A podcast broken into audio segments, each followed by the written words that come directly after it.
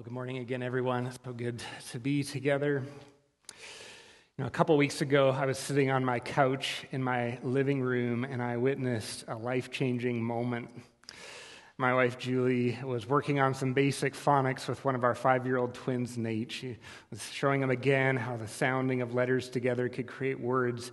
And I saw his face light up. This moment where the barrier that was in the way of reading vanished and the words started to make sense. It was such a beautiful sight to see that epiphany happen in real time. Nate proceeded to run across and grab a piece of paper, and for the next hour was writing out words and showing us this beautiful moment where his eyes were open to a whole new world, a whole new world.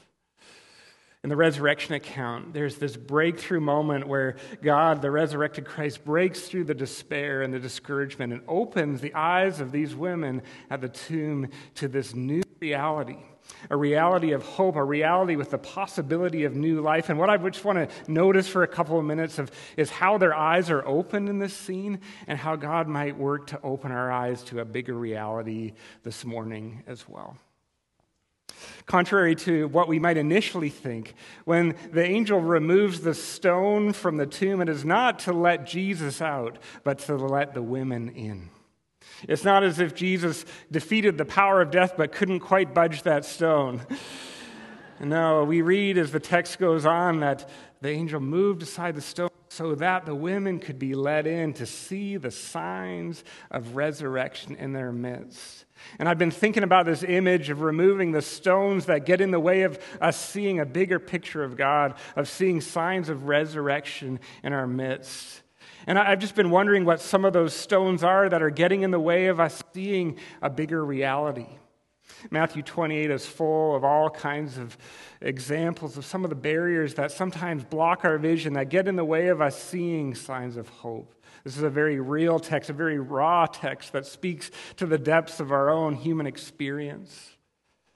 Sometimes I think the, the, the stone of fear needs to be rolled away so that we can step out in courage and see God. The word afraid shows up four times in 10 verses. The women are afraid, the guards are afraid, the angel says, Don't be afraid. Jesus says, Don't be afraid. It's interesting what we notice in, in verse 8 that the women hurried away from the tomb, afraid yet filled with joy, and ran to tell his disciples. Isn't that an interesting combination of emotions? Afraid yet filled with joy. This reminds me that sometimes on the route, even to good things or positive changes in our life, there can be fear that can hold us back. Maybe you've felt that intermingling of fear and joy when you said your wedding vows, when you signed the contract on your first house.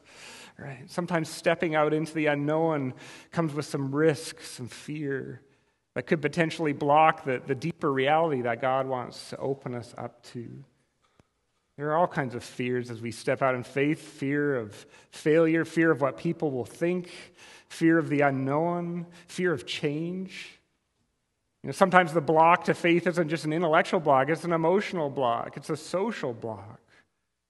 If you keep reading Matthew 28, we notice that the chief priests and the guards come up with all kinds of excuses to try and squash the story of hope, the story of resurrection, because they are afraid. They're afraid to let go of the status quo, to let go of the control that they have, the status that they have. The, this is going to have implications for them financially. All these things, all these fears are causing them to miss the hope of a bigger story. And I just wonder if today some of us can feel some fear as, as we step into the unknown, as we contemplate the possibility that life could be different. Another stone that I think needs to be rolled away at times so that we can see God more clearly is, is the stone of doubt. If you keep reading Matthew 28, it's really notable at the end of, of verse, uh, at the end of chapter 28. Then the 11 disciples went to Galilee. This is Jesus' inner core, his core disciples, where Jesus had told them to go. And when they saw him, they worshiped him, but some doubted. Some doubted. I'm so grateful that the gospel includes that detail. It normalizes the reality that doubt is part of the journey of faith. as we step out into faith, as we ask these big questions about reality, as we encounter all these things that are so unfathomable and mysterious, it is normal for us to have big questions. And I, I, just acknowledge that perhaps some of us come today and we're feeling doubtful about the claims of the Christian story. Maybe you're here with family or this is just an annual tradition. And I just want to say you are welcome here. You're part of the story. And maybe that's an important part of your story. I actually think it takes faith to ask hard questions and to step into those doubts that we have. It's a space I've been in. I know many of us have walked through those seasons where we're wrestling with big questions.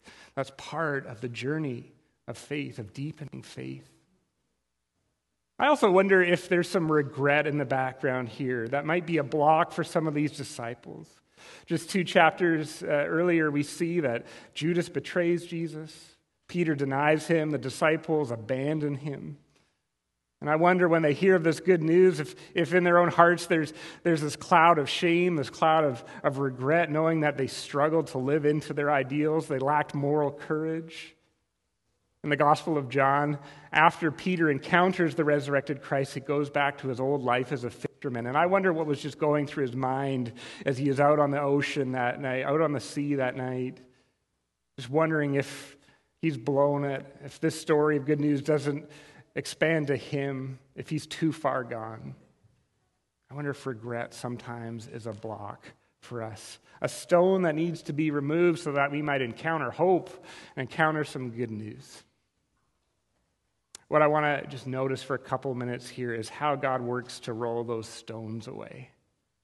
And I think one of the ways that God rolls the stone away so that we can see the signs of God is through a word of grace. God's grace helps break down the barriers of regret and shame and the weakness, the, the feeling of not being enough.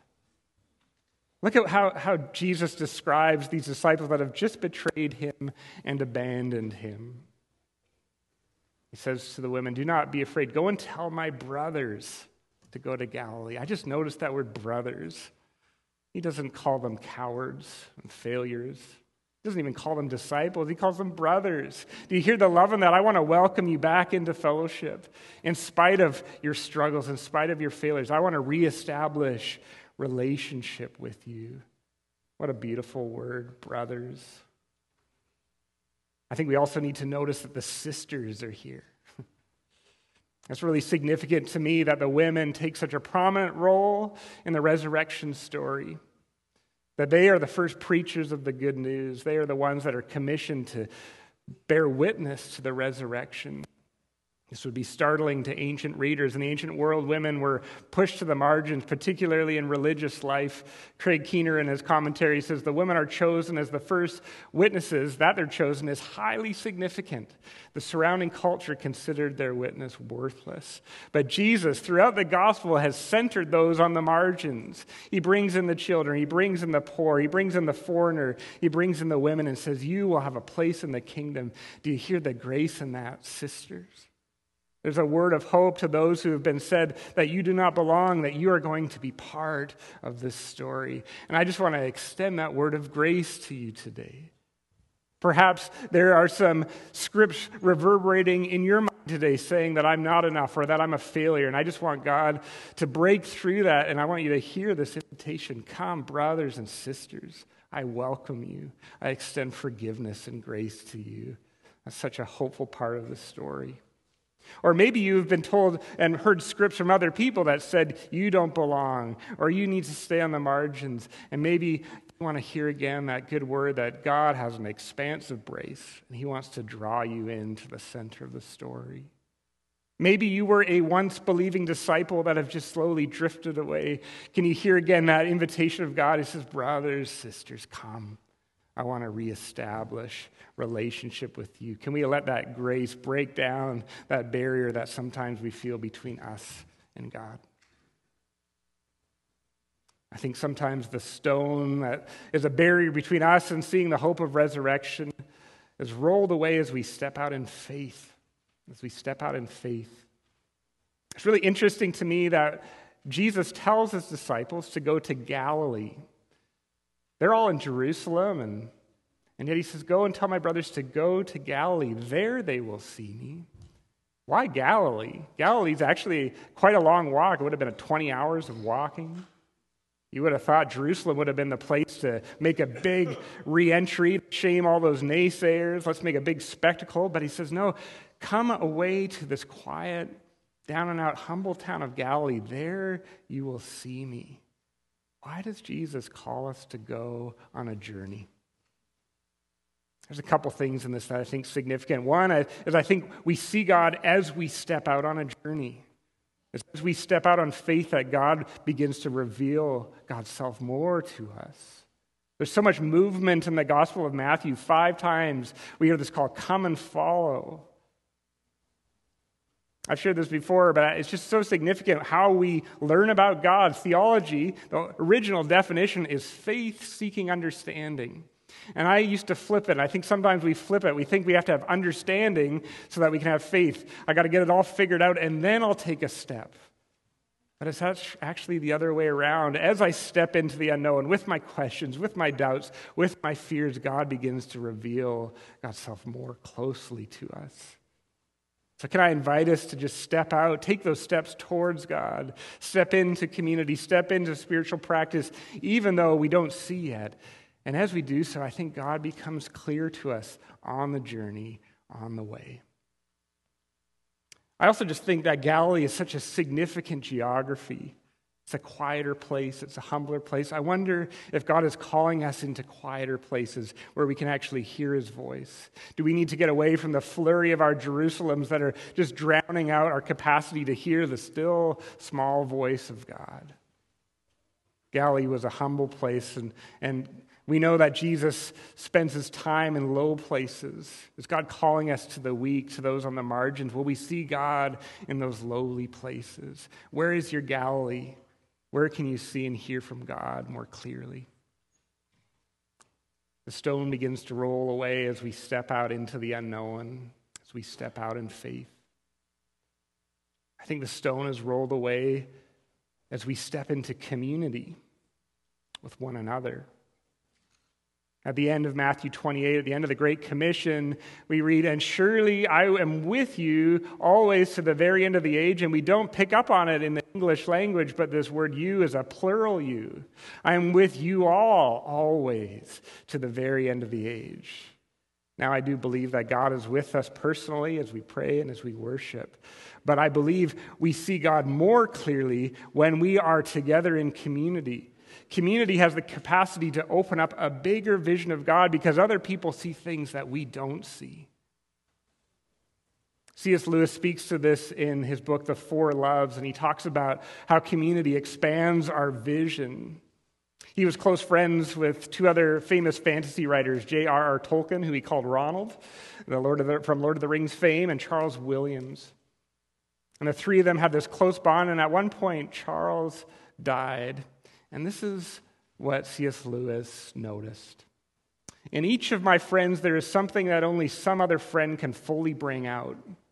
By myself, I'm not large enough to call the whole man into activity. I want other lights than my own to show all his facets. Now that Charles is dead, I shall never again see Ronald's reaction to a specifically Caroline joke. I don't even know what that is, only Charles knows. Far from having more of Ronald, having him to myself now that Charles is away, I have less of Ronald. We possess each friend not less, but more as the number of those with whom we share him increases. And this is what then C.S. Lewis does. The same thing happens in our spiritual journey. We possess God not less, but more as the number of those with whom we share God increases.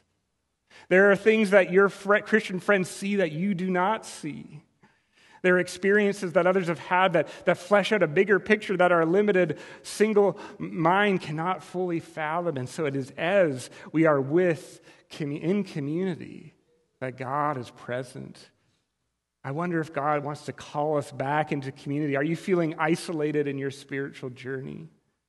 Who are those companions that can help flesh out a bigger picture, pull out facets of God that you alone cannot see? Surely I am with you all always to the very end of the age. The last thing I just want to share today is that the stone is ultimately rolled back as we encounter the resurrected Christ ourselves. Knowing about Christ is different than knowing about other historical figures because we believe that Christ is alive, that Christ is actually in our midst, even here and now. And so studying about Jesus Christ is going to look different than studying about Abraham Lincoln because we believe in faith that Christ has risen from the dead. And what that means is that we know God not just intellectually, we don't just study him as an idea, as this historic fact, this historic person, but as we open the scriptures, we ask that the Spirit of God would touch our hearts and open our eyes to the very real presence of God in our midst. And friends, this gives me so much hope as a preacher. Because it reminds me that it's not up to me today to roll the stone away. There are limits to compelling arguments, to rhetorical skills. I simply come today to you as a witness. And I just trust that the resurrected Christ in our midst might meet us as we turn our hearts to him in worship and prayer. I simply come today as a witness and I say, He is risen. He is risen indeed. I pray that the resurrected Christ would reach out to you. He reaches out to you with a word of grace. Brothers, sisters, come reestablish fellowship with me. Come on a journey. Step out even in your fear and doubts, and you will see me. Step into community. Come and be in the community of faith, for I am surely with you all, always. And so today we just simply lift up this hope, trusting that the resurrected Christ might meet us in our fear, in our doubt, in our regret. Today, friends, I simply declare to you that Christ is risen. He is risen indeed.